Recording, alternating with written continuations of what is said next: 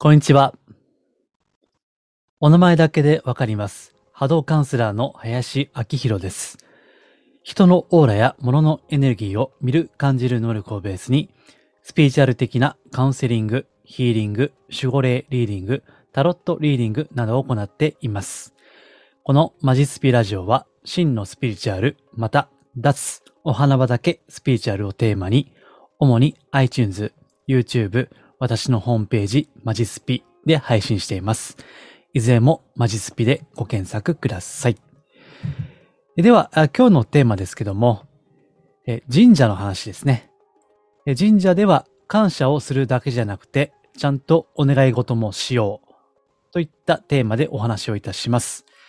えーちょうどですね、えー前々回のブログでも同じことを言ってるんですけども、えー音声をこのお聞きの方すべてがブログをご覧いただいているわけではないと思いますので、えー声として語りたいと思います。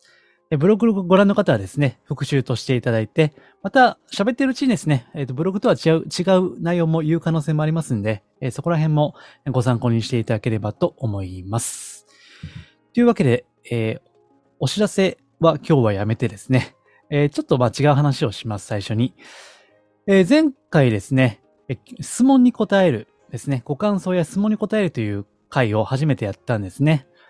その読者さんとの交流ですね、あるいは視聴者さんとの交流ですけども、そこで、え最後にご質問いただいた、え守護霊は自分自身であるということはどういうことですかといった、すごいハイレベルな、そしてマニアックなご質問いただいた方ですね。えまあ、あの、ちゃんとお答えできませんけどという前置きで、えお答えしたところですね。まあ、逆にまあそれが、あ良かったみたいで、あの、喜びのご感想のお声をいただいています。はい、あの、ご丁寧にですね、ご返信をいただきまして、ありがとうございます。あの、まだですね、まあ、こうして、今回も121回目ですけども、実際そんな、あの、他の、なんて言いますかね、インフルエンサーっていうんですか、あの、たくさん再生されてるわけじゃありませんので、まあ、もし、あの、ご質問あれば、採用率は割と高いのかなと思います。えーあんまり具体的すぎずですね。しかも、えーざっくりもすぎずっていうあたりのご質問が私は好きです。えっ、と、具体的すぎると、まあそれはちょっとやっぱりカウンセリングに来てくださいという可能性もありますし、あんまりこう抽象的すぎると答えにくいということがあるんで、まあもしあの、これお聞きの方でですね、えー疑問点なり、まあ、ご感想とかあ質問とかあればですね、まあすべて採用できるかどうかわかりませんけども、あの、いいなと思う質問は取り上げたいと思っていますんで、ぜひ、えー送っていただければ幸いです。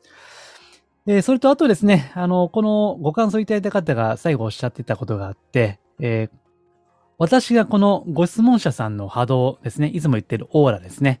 これペンネームでもわかるんで、まあ、お名前だけでわかりますね。いつも言ってますけども、えーその質問を投げかけてくださったわけですけども、まあ、実は、その質問された方はそんなに困っていないよねと。あの、そんなに困っている様子は波動を見て感じなかったんで、まあ、それをお伝えしたところですね。あまさにズボスしでしたと。おっしゃる通りですと。ああ、分かっちゃうんだと思いました。面白いですね。っていうね、えーご感想をいただきましたね。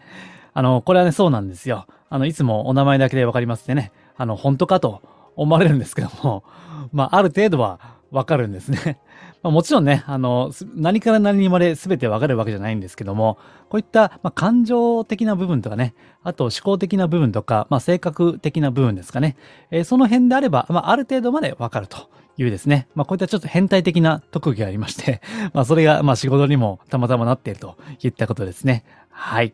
え、なんか、あの、それがお伝えできてよかったです。はい。えーというわけで、えー今回のテーマ入っていきましょうか。えー神社感謝するだけじゃなくて、えーお願い事もちゃんとしようといったことですね。はい。えっと、これはですね、えっと、10月7日、2021年の10月7日のブログにもですね、え書いていますんで、もし、あの、テキストがお好みであれば、あそれをご覧いただいても良いかと思いますし、まあ、音声だけでも結構です。はい。あの、これはですね、実はもう、そうですね、スピーチャルに興味を持ち始めた時からですね、疑問があったんですね。えー神社は感謝だけする場所であるということですね。えーこれ今でもおっしゃってる方いらっしゃいますね。え神社は感謝だけすればいいと。お願い事はしなくていいということですね。うん、これはね、あの、ずっと疑問としてあったんですけども、私の中では、ある程度の結論は出ているんですね。えそれを、あの、この前のブログでは言ったんですけども、えそれをですね、説明をしていきます。まあ、今となってはもうお願い事もがっつりした方がいいですよという考えですね。はい。でね、えっと、私があの、スピーチュアルに興味を持ち始めたのが、大学時代なんですね、主に。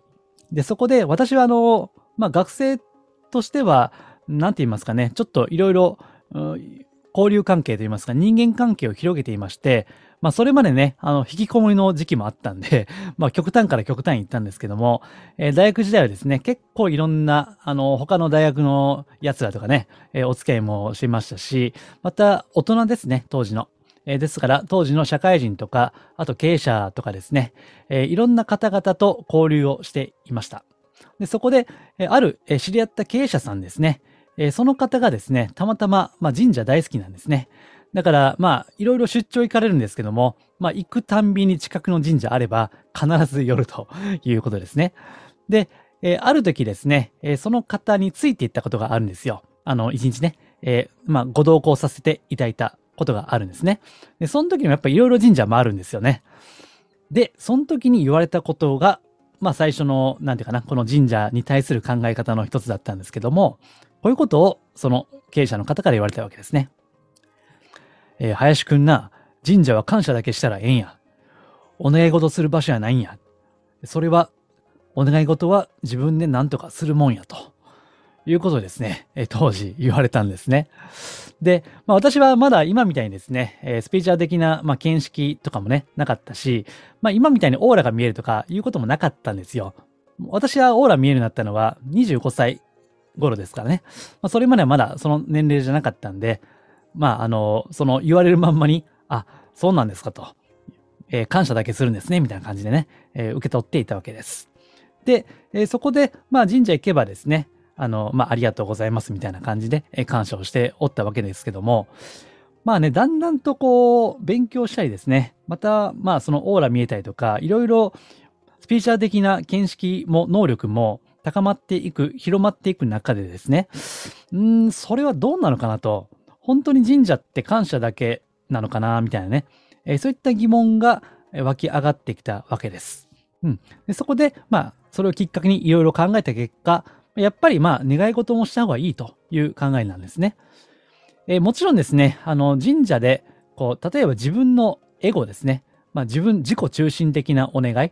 まあ自分だけ儲かるとかね、自分だけ楽するとか、えー、なんかね、仕事を早く辞めたいとかね、あの、その、なんか、夢があるとかそういった理由じゃなくてですよ。もう単に気分で嫌だから辞めたいとかね。えー、あとは、うん、その野心ですね。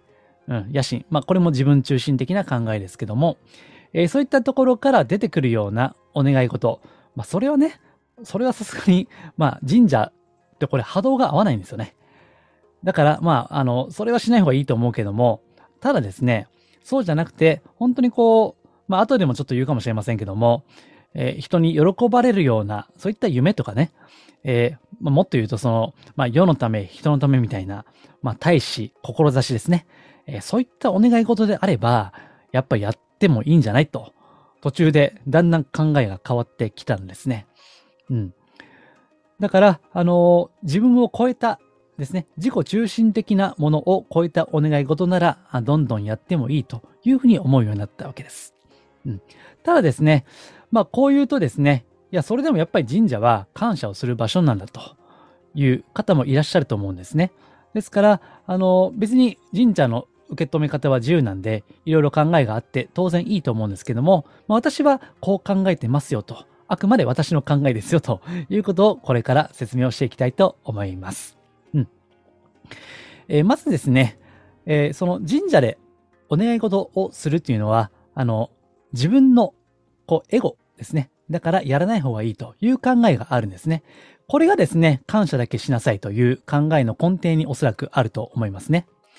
うん。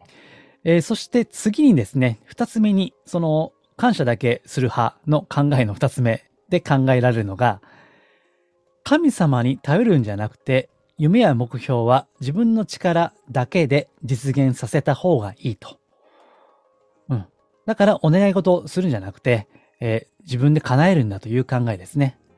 なんかこれちょっとね、あの、潔い感じがするんですけども、まあ実際どうなのかなということをちょっと後で考えていきます。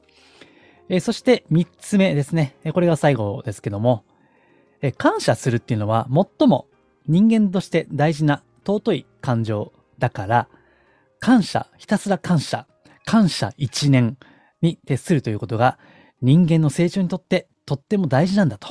だから、最も大事な感謝さえすればいいんだということですね。うん。これもあの結構スピーチャルがお好きな方は共感できる部分が多いんじゃないですかね。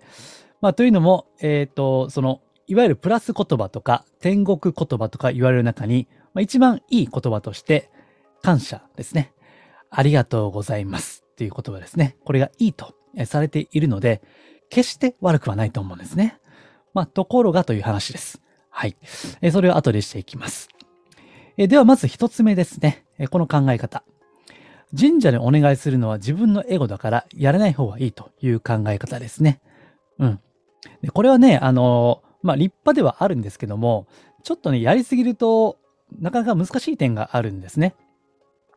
えその前提としてはですね、人間はエゴを捨てることはできないということですね。エゴを横に置いたり、距離を取ったりするということは、まあ、心がけ次第によってはできますけども、捨てることまではできないんですね。まあ、エゴがないというのはもうこれ肉体がない。つまり死んでいると。お前はもう死んでいるという話なんで、できないんですね。よっぽど誘った人でもない限りは。なんで、その人間のその願望というのはですね、この、まあ、エゴ的な部分と、そしてこの綺麗な、まあ、部分というのが混ざっている状態なんですね。ですから、その中で極力その綺麗な、まあ、人に喜ばれるような願望を大きくすることが大事なんだけども、あんまりこう、エゴは良くない、自己中はダメだということをやりすぎるとですね、まあ、それによって、エゴとか野心とかは控えめになるかもしれませんけども、同時にですね、自分のその夢とかビジョンとかね、周りに喜ばれるようなそれすらも同時に萎縮させてしまう、そういった懸念があるんですね。うん。ですからね、その、例えばこれ人間の感情もそうなんですけども、まあ、喜怒哀楽、ね、様々な感情がありますけども、例えば、うん、怒りとか、その悲しみっていうのは、まあ、ネガティブとも言われますけども、あんまりにもですね、怒りとか、その悲しみがないと、逆に、喜びや楽しみもあんまり感じられなくなってしまうという、そういった、こう、リスクもあるんですね。まあ、不干渉ですよね。もう、あの、何も感じませんと。喜びも悲しみも感じませんみたいなね。えそういったこともある、まあ、あり得るわけですね。えですんで、あんまりこう、エゴはダメだ、エゴはダメだ。これはエゴじゃないか。これは自分、自己中じゃないなかろうかみたいなね。うん、そういったことを思いすぎると、逆に心の力を萎縮させてしまう懸念があるので、なんで、あんまりね、あの、こう、自分のエゴだからっていうふうに思いすぎるのは良くはないと思いますね。えー、それよりも多少エゴがあったとしても、それ以上にですね、えー、周りから喜ばれるといったことですね。まあ、その、例えば、金が欲しいということであればですね、まあ、それは別に、いいんですよ。それはね。あの、人間である限り、そういった気持ちもあるじゃないですか。で私だってね、あの、人並みに儲けたいという話は、いう欲求はありますよ。えでも、えー、それをするにはあ、人に喜ばれるということですよね。うん。あの、こう言って、えっ、と、無料で、あの、これ音声提供してるわけですけども、これも一つそうですよね。ですから、あのまあ、これを聞いていただいた方の中に、あ、林というやつは、なんか、こいつは信用できそうだなという方はもしかしたらね、あの、カウンセリングとか講座とかお越しになる可能性もあるじゃないですか。ね。そうやって、まあ、喜ばれるということですね。もちろん儲けたいという気持ちはあるけども、その儲ける手段としては、まあ、あんまり古速なね、まあ、スピーチャル業界でいけば、その、人を騙したりとか、あと、恐怖心を刺激したりとか、そういうことはしないということですね。まあ、残念ながら一部では、今の時代においてもあるんですけども、まあ、俺はせえへんぞ。そういうことはね。っていう感じですよ。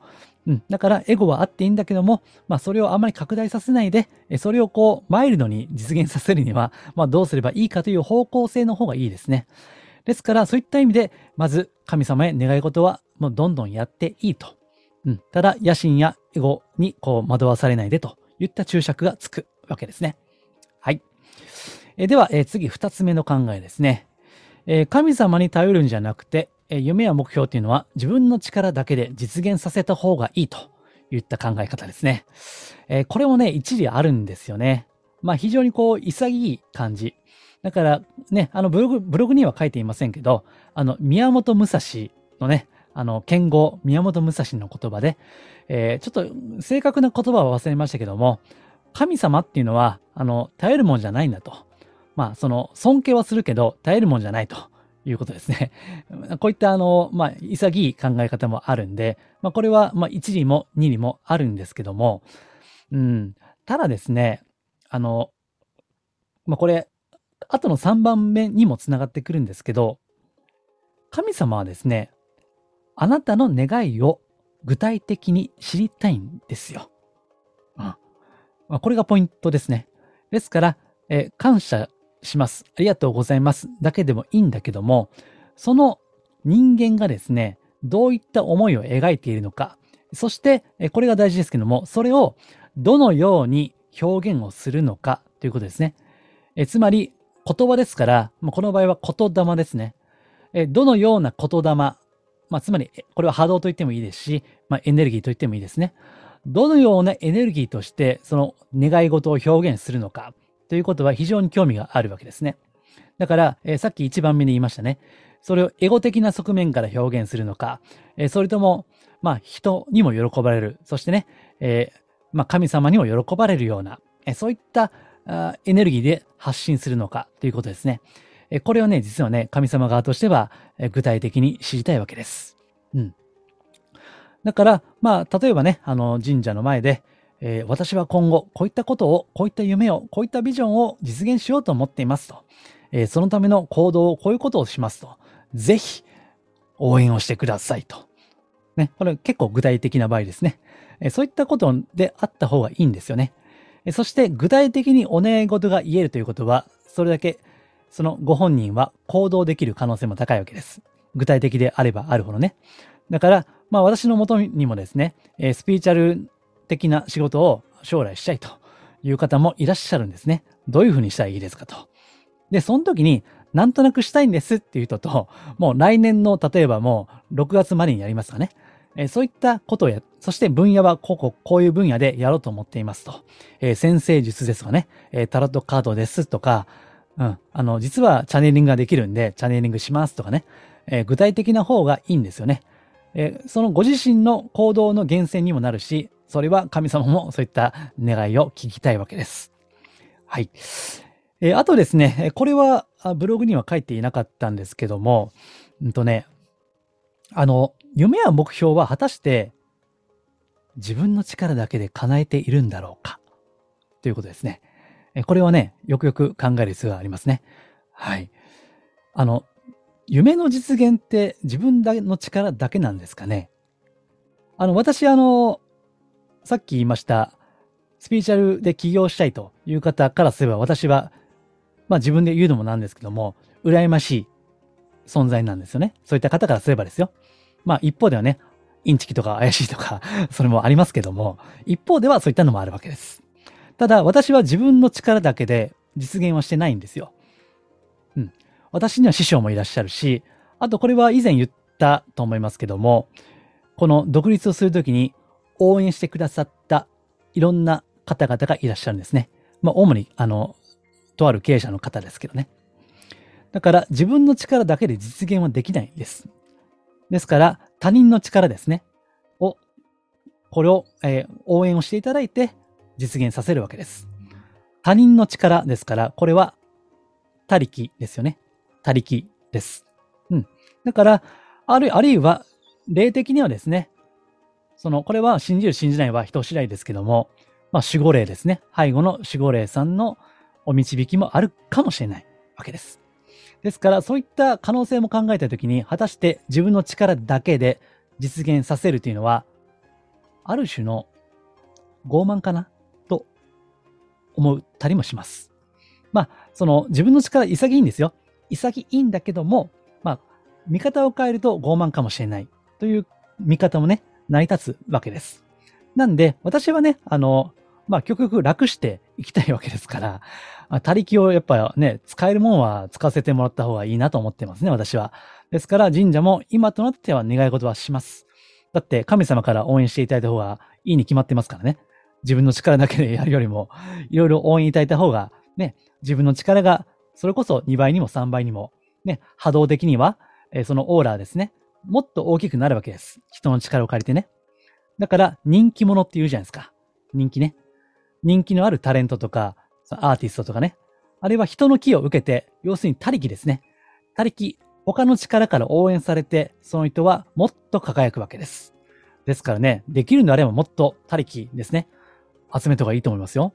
はい。そういった意味で神社をぜひ活用していただくといいんじゃないでしょうか。はい。えー、そして、えー、最後ですね。えー、3番目。感謝が最も尊い感情だから、えー、感謝一年、えー、感謝に徹することが人間の成長にとって一番ベストであるという考え方ですね。うん、これもね、まあさっきもちらっと言いましたように、まあ一理も二理もあるんですよ。なんてったって全てに感謝ができるっていうのはもうこれ人間としては、まあ最高の、こう、境外、心境かなと思うんでね。うん、それはこれはいいですよ。えー、しかしですね、これも実はちょっとね、あのー、もうちょっと突っ込んで考えると、いろいろ見えてくるんですね。というのもですね、あの、こう、神様の願いって何だろうって逆にね、私たちは神様に神社に行って願い事をするわけだけども、じゃあ逆に神様が願ってることって何っていう、逆の立場から考えるとどうなるかということですね。まあ、これはね、あのおそらく別に波動が見えなくたって共感していただけると思うんだけども、神様は、この世界人類の喜びですね。うん。まあ、あの、世界平和の祈りですよ。これ前も言いましたけどね。うん。世界人類が、まあ、安寧と喜びと、そして、まあ、みんな仲良くね、調和ですね。それで満たされることですね。それをおそらくは願っていらっしゃるんじゃなかろうかと、えー、私は思います。おそらくこれはね、否定する方はいらっしゃらないかなと思うんですね。ということはですね、あの、そのためにですね、うん、その私たちが、それぞれ皆さん、えー、私も含めて個性がありますよね。ですから、自分の個性を活かしてですね、えー、さっきもちょっと言った、その、社会に貢献したいとか、誰かを喜ばせたりするということ、ね、それが最も神様が喜ぶことじゃないかと思うわけです。もちろん神様へ感謝するということもですね、神様喜ぶと思うんですね。でも、まあ、それと、まあ、あるいはそれ以上にですね、喜ばれること。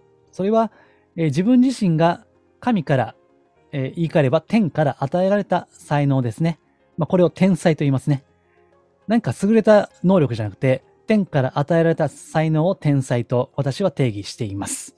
この自分自身の天才を生かすということですね。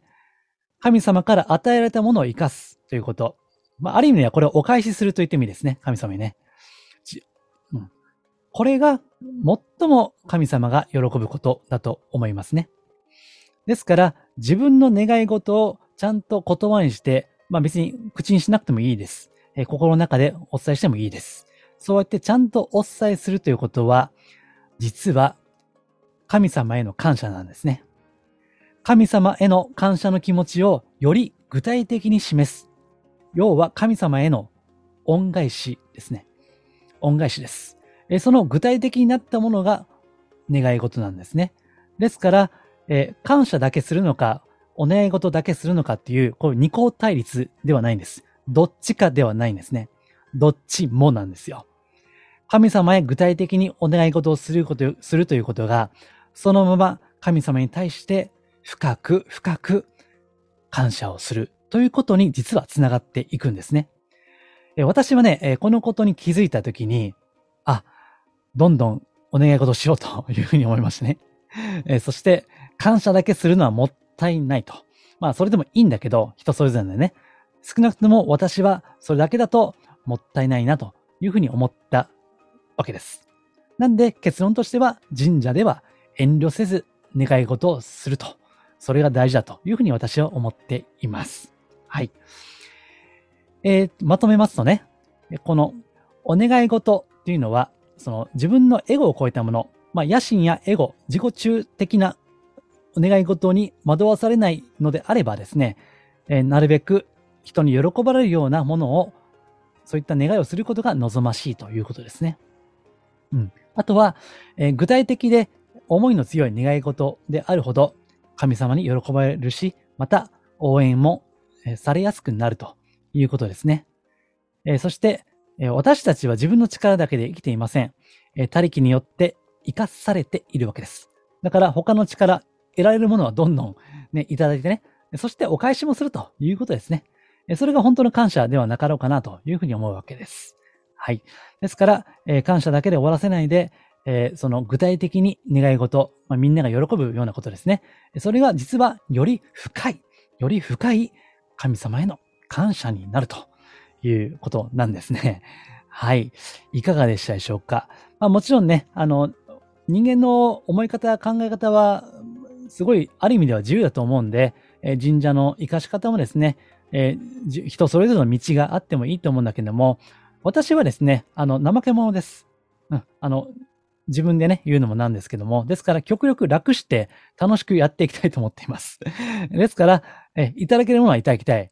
ですから、え神様のもしお力いただけになったら、もう遠慮なくいただくと。その代わり、まあ、いただいた分はですね、まあ、多少でも恩返しできればいいな、みたいな考え方でやっています。はい。えー、ご参考になれば幸いです。はい。えー、あとですね、神社についてはですね、最新のブログでもですね、情報を出しています。えっ、ー、と、何書いたっけな？えっ、と、神社で、え願い事が叶いやすくなる礼儀作法ですね。礼儀作法。まあ、マナーについて書きましたね。まあ、これもですね、意外とご存知じゃない方もいらっしゃるかなと思いましたので、まあ、もしご興味あれば、またこうして、え音声で喋るかもしれませんけども、早くお知りになりたければですね、えブログぜひ、え私のホームページ、マジスピを、え覗いていただければと思います。えまたですね、え週に1回、えメールマガジンを無料で発行しています。えご登録いただければですね、え無料でヒーリングを行ったりですね、あといろんな情報を提供していますので、えご興味あれば、えこちらもホームページ、マジスピからご登録いただければ幸いです。はい。では、今回は以上です。ありがとうございます。